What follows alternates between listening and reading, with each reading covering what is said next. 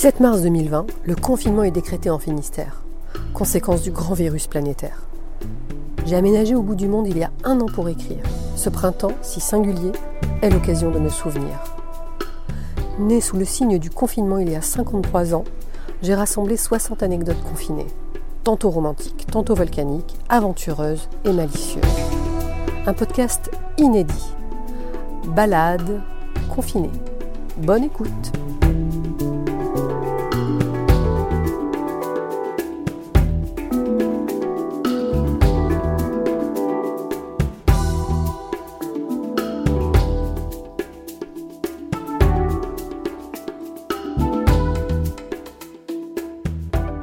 Épisode 16.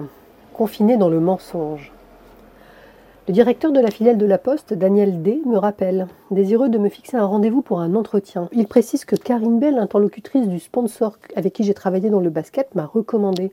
Or, il n'a trouvé personne susceptible de lui convenir et il doit recruter quelqu'un de confiance, énergique, créatif, force de proposition et surtout rapidement. La filiale développe son activité, elle est l'un des piliers du groupe La Poste. Sompost assure la maintenance des centres de tri du groupe, le cœur de métier de la Poste, et propose des prestations de conseil postal à l'international. Qu'ai-je à perdre à accepter cet entretien? Je me rends dans la zone industrielle silique à Rungis, à l'opposé de chez moi.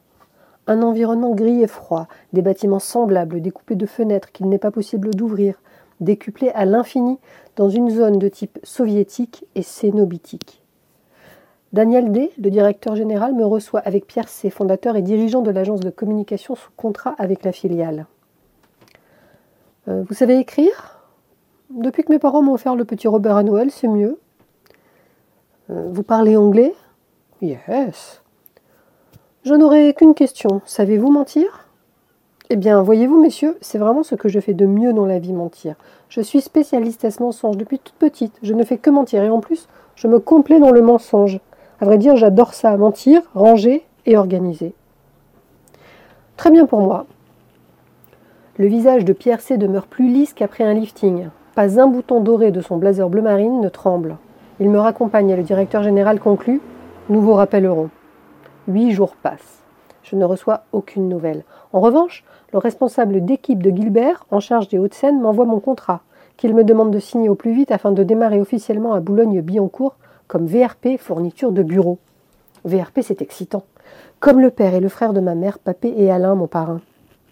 VRP, un métier qui se perd et me rend déjà exalté et fier de cet héritage.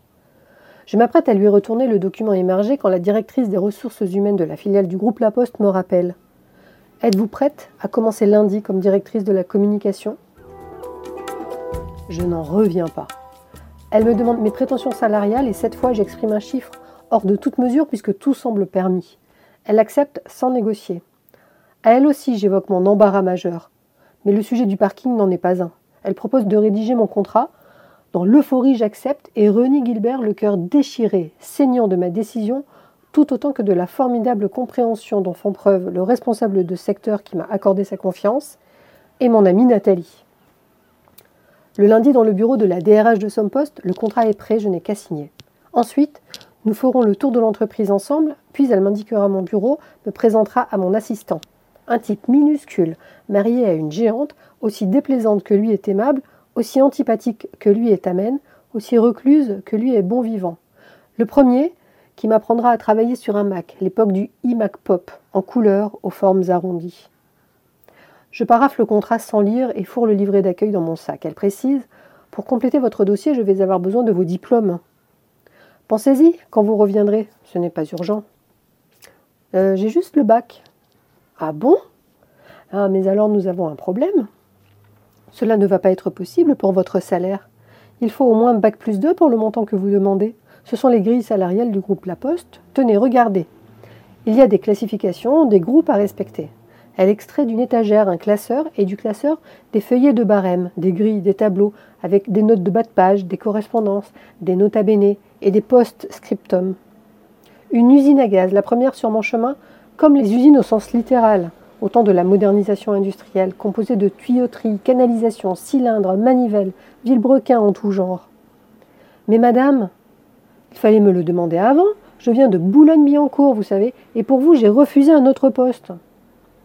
Très bien, alors dans ce cas, euh, restons-en là. Elle m'invite à patienter, s'absente et revient très peu de temps après. Bon, j'ai vu avec euh, Daniel D, c'est d'accord, nous allons faire une exception et nous arranger.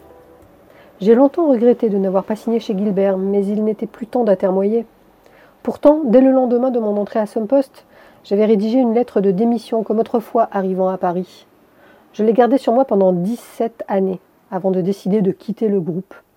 L'un des dirigeants au siège m'a dit Isabelle, la patience est une vertu révolutionnaire.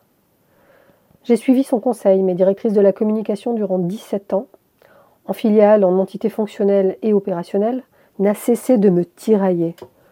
Ce doit être cela l'équilibre, cette péréquation de dentelière entre trop et pas assez, le pire et le meilleur, le doute et la certitude, le mensonge et la vérité.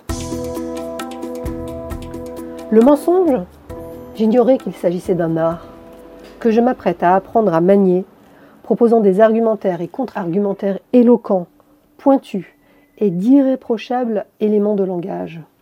C'est réducteur de considérer ce métier à tonne, pourtant la menterie, la dissimulation, la mystification, l'omission, le travestissement, l'accommodement me seront utiles et bénéfiques dans l'art d'exercer mon métier, y compris au sein de ma propre famille.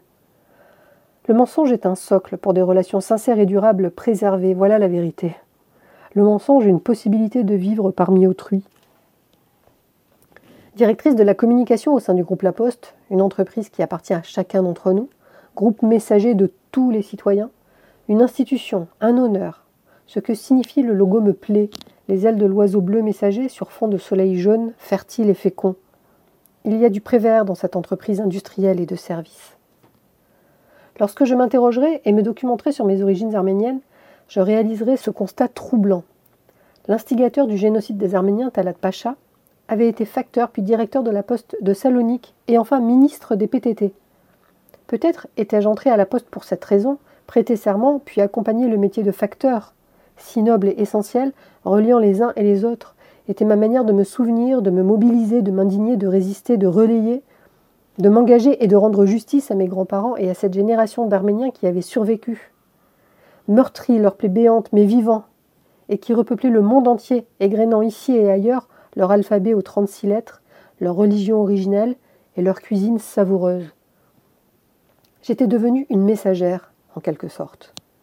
Le plus étonnant de cette approche romanesque, quoique réaliste, voire essayiste, se situe le jour de mon départ du groupe La Poste, alors que je coordonne le renouvellement du timbre Marianne d'usage courant sous le quinquennat de François Hollande. Le dévoilement est prévu le 14 juillet au Palais de l'Élysée. J'y suis des potrons minés, verticales. Il s'agit du seul événement de ma vie personnelle et de ma carrière à l'occasion duquel je n'ai pas touché au champagne, ni au petit four, ni à rien sauf de l'eau. Soucieuse de terminer cette carrière sous les ors et lambris républicains de manière rigoureuse et triomphale. Je me revois marcher sur les tapis rouges de la salle des fêtes de l'Élysée. Le chant des partisans résonne. Tout à coup, j'ai l'impression que quelqu'un appuie sur un bouton on dans ma tête. Ce ne sont plus des tapis, mais le fleuve rouge de sang où pataugent les Arméniens massacrés, éventrés, égorgés.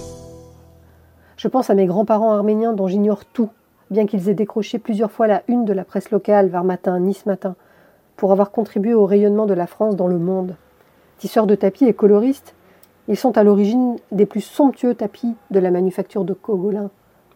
Ils tissaient à partir de dessins d'artistes Max Ernst, Diaghilev, Jules Leleu, Camille Enrault, Ruhlmann, Sonia Delaunay, Fernand Léger, André Putman. Leur savoir-faire a, recouvert le mobilier national, le Trianon, la Maison Blanche, les paquebots France et Normandie, le palais de l'Élysée.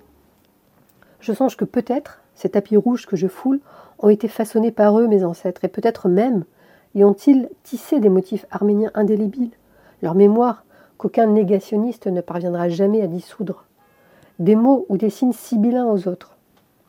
C'est dans cet état d'esprit que je m'apprête à quitter la poste. La transmission est en marche. Avant d'en arriver là, il va s'écouler 17 longues années, et à Somme Poste, je vais devoir m'accommoder d'un nouveau milieu aux antipodes de l'univers du sport. Un milieu plus confiné, les services et l'industrie.